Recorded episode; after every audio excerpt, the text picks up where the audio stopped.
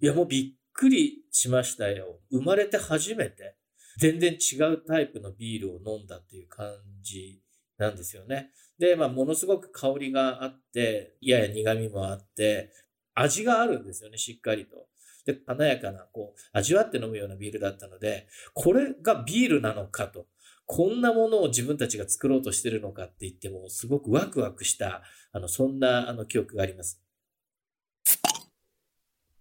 クラフトビールにすべてを最高の一杯にかける挑戦者たち。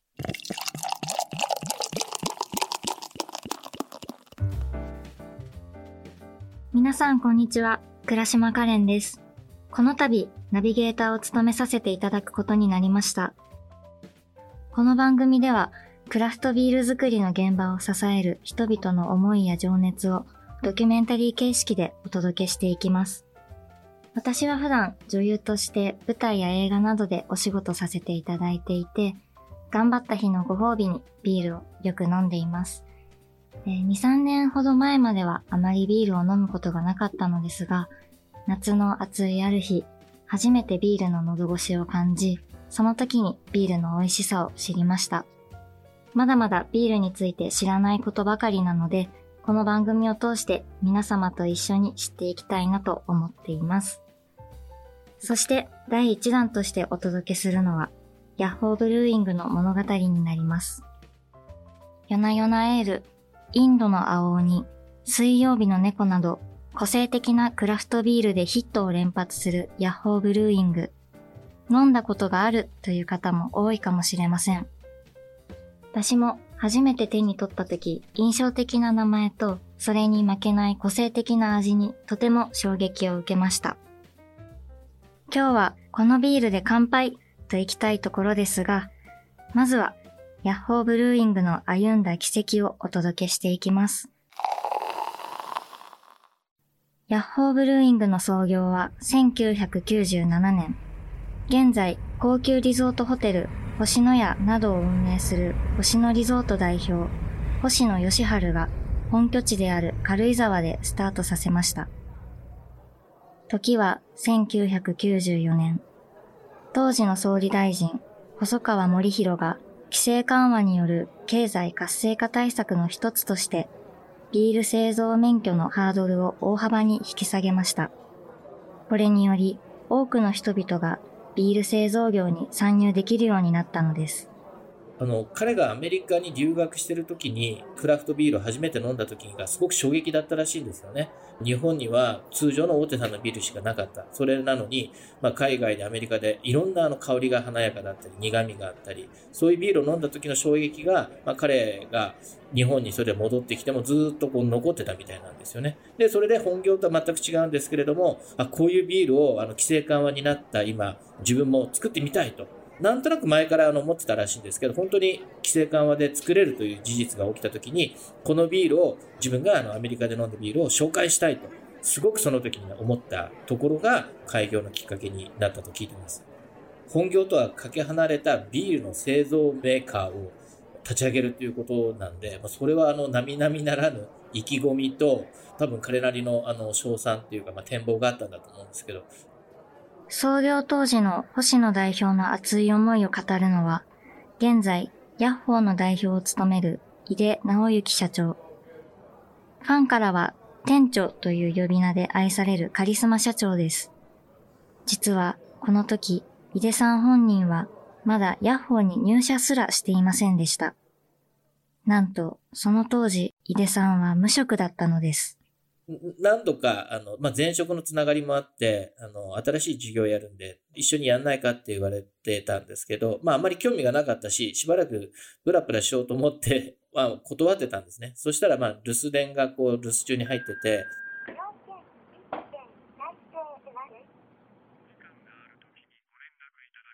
あの、ちょっと一回会ってくんないかと言われて、で、まあ、直接会って、星野と話をしたら、あの、新しいことやるって言ってたのが、まあ、そのビール事業だったんですね。で、ビール事業をやろうと思ってって聞いて、まあ、びっくりしまして、当時は大手ビールメーカーしかなかった時代に、こんなちっちゃな会社がビールを作るんだと。まあ、ただ、あの、もうその頃にはですね、労働所は近くで建設してるんで、ちょっと見に行かないかっていうふうに言われて、で、軽井沢にある星野リゾートのオフィスで話をしてて、そこからま20分ぐらい離れた隣町にあのあるあの建設中の醸造所も見に行って、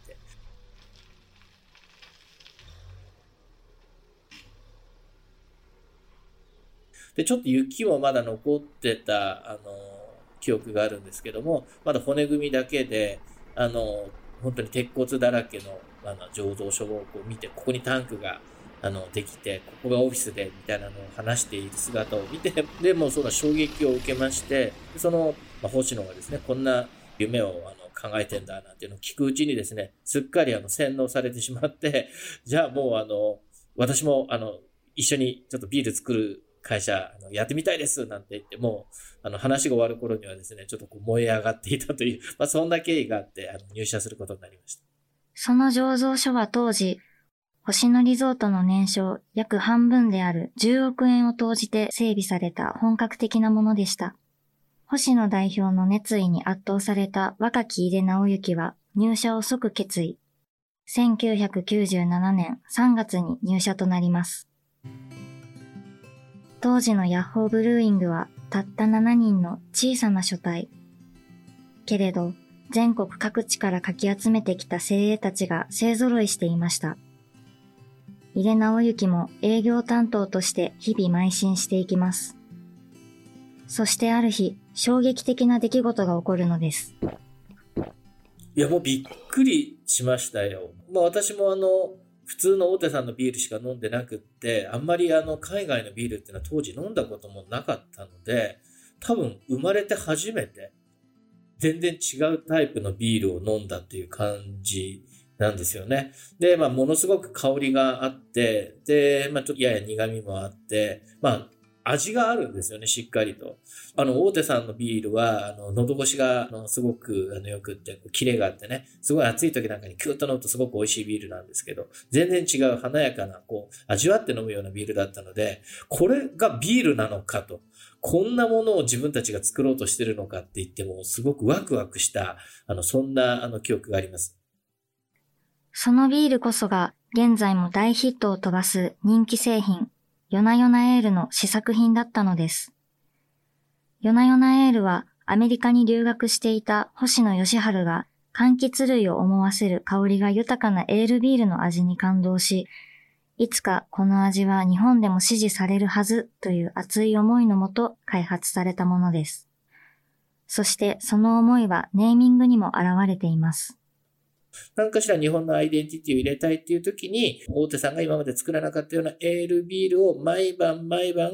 ま、飲んでもらいたいよね、なんていう話をしてて、まあ、毎晩毎晩、だからまあ夜な夜なかって言って、その思いだったり、まあ、夜な夜なっていうこう日本的なね、横文字を使わずに、ちょっと日本の情緒的な雰囲気もある、そういうあの日本のアイデンティティとか、あの、日本になかったビールを届けたいっていう思いから、ヨナヨナエールっていう風に、あの、つけたと聞いてます。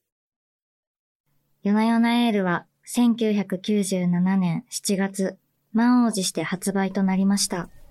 折しも、当時は地ビールブームの真っ最中。発売直後からヨナヨナエールは大人気となりました。ものすごく売れるなと。注文に対して作る量が全然足りなかったので、注文があのこんなに来るからもっと製造できないのなんて言って製造にお願いをしてたっていう記憶がありますね、当時は。基本的には注文に応えきれず、まあ、むしろ注文をこうお断り制限してたという感じで、ものすごい人気で、これがまあ、ほんと数ヶ月ぐらい続いて、まあ、地ビールブームっていうのはすごいんだなと。井出直之は夜中まで残って仕事をする忙しい毎日を送っていました。99年には東京営業所のリーダーとして抜擢され、ここでもがむしゃらに働きます。しかし、2000年、入れ直行をはじめとするヤッホーブルーイングは、抗うことのできない大きな局面に突入していきます。あれ？と、注文がだんだんだんだん減ってきて、で、あれおかしいなと。あの、もう原因もよくわかんなかったし、あれ？そのうちまた注文来るだろうと思ってたし、しばらくはあれ気のせいかな？どうしたんだろうとか、まあ、それぐらいしか思わなかったですね。あんまり危機感なんか最初のうちはなかったですね。井出直之の感じた違和感は、後に確信へと変わりました。まあ、注文が本当に最初は徐々に減っていって、途中から本当全く来なくなったと。まあ、要は製造の量が今度上回るようになってきて、で、在庫がどんどん膨れ上がったと。それをあのその後振り返ってみると、あの、